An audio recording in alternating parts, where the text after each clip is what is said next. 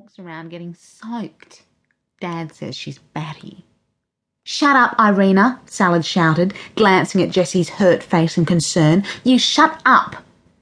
But Irina just raised her eyebrows, tossed her hair back, and stared at Sal with wide open eyes. What's wrong with you? she'd said. Then she'd gone off with Amy giggling and whispering and looking back over her shoulder at Jessie and Sal. Remembering, Jessie gritted her teeth. She didn't really care what Irina had said about her not having a new party dress, but she did care what she'd said about her party and about Granny. Sometimes Jessie almost wished that the Binns family would find out Granny's secret.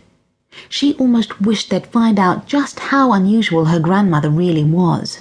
Then they'd get a shock. What would they say if they knew that Jessie's grandfather hadn't painted things he'd made up, but things he'd actually seen? What would they say if they knew that Granny was not from this world at all? What would they say if they knew she was the rightful queen of the fairy world called the Realm? That she'd left it when she was young to marry the human man she loved, leaving her sister Helena to rule in her place. Jessie had always known that her grandmother was special. She'd always loved Blue Moon, Granny's old house in the mountains, even before she came to live there but she'd never forget the day she discovered the invisible door at the bottom of Granny's garden and entered the realm for the first time. Ever since then, her life had been filled with adventure. Sometimes, when she hadn't visited the realm for a while, it almost seemed to Jessie that it was a dream. But then she'd look at the charm bracelet on her wrist. Each charm that hung on the bracelet had been a gift from the realm Memories flooded back whenever Jessie looked at the charms shining golden against her skin. Memories came into her mind now as she turned from the window. She smiled, thinking of her realm friends Maybelle, the miniature horse, Giff, the elf, and Patrice, the palace housekeeper. She thought of Queen Helena, too, and all the other fairy people and creatures she'd met. She wished she could see them today she wished she could go down to the still, secret garden hidden behind the hedge, go through the magic door and disappear into the realm. But she knew she couldn't. It was the day of her birthday party.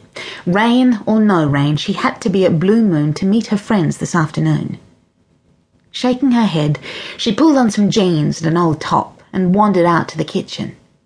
Granny was there, sitting at the table and drinking a cup of tea. Her big ginger cat Flynn purred at her feet. Jessie saw that Granny's hair was damp and her cheeks were pink. She's been out in the garden, wandering around in the rain again, Jessie thought. I hope the Binns didn't see her. Hello, Jessie, Granny said. Her bright green eyes twinkled as she smiled. Birthday party day. Jessie flopped into a chair. And it's raining, she groaned. Can you believe it? I suppose I have to, laughed Granny, looking through the kitchen window at the rain pattering down. But never mind, all will be well, won't it, Flynn? Flynn meowed and lifted his chin to be scratched. We won't be able to play in the garden now, Jessie said.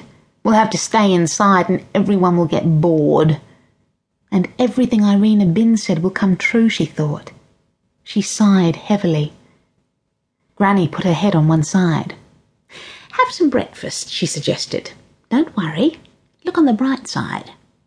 What bright side is there to look on? demanded Jessie. Granny shrugged. Rain makes everything in the garden grow, and after rain, everything's fresh and clean. Lots of things love the rain. Pixies, for example. She smiled. And don't forget, Jessie, if it wasn't for rain, there wouldn't be rainbows no beautiful colours in the sky, no pot of gold, and no rainbow fairies. Jessie loved the story of the pot of fairy gold at the end of the rainbow. Her grandfather, Robert Bellairs, had painted quite a few rainbows. In his paintings, a glimmer of gold always lit the ground at the rainbow's end, and in the glimmer moved slim shapes with wings, rainbow fairies. I haven't seen a rainbow fairy for a long, long time, said Granny, stroking Flynn. The young ones often used to come to the secret garden to watch the rainbows and the sprinklers. I love to see them, but they seem to have stopped visiting now.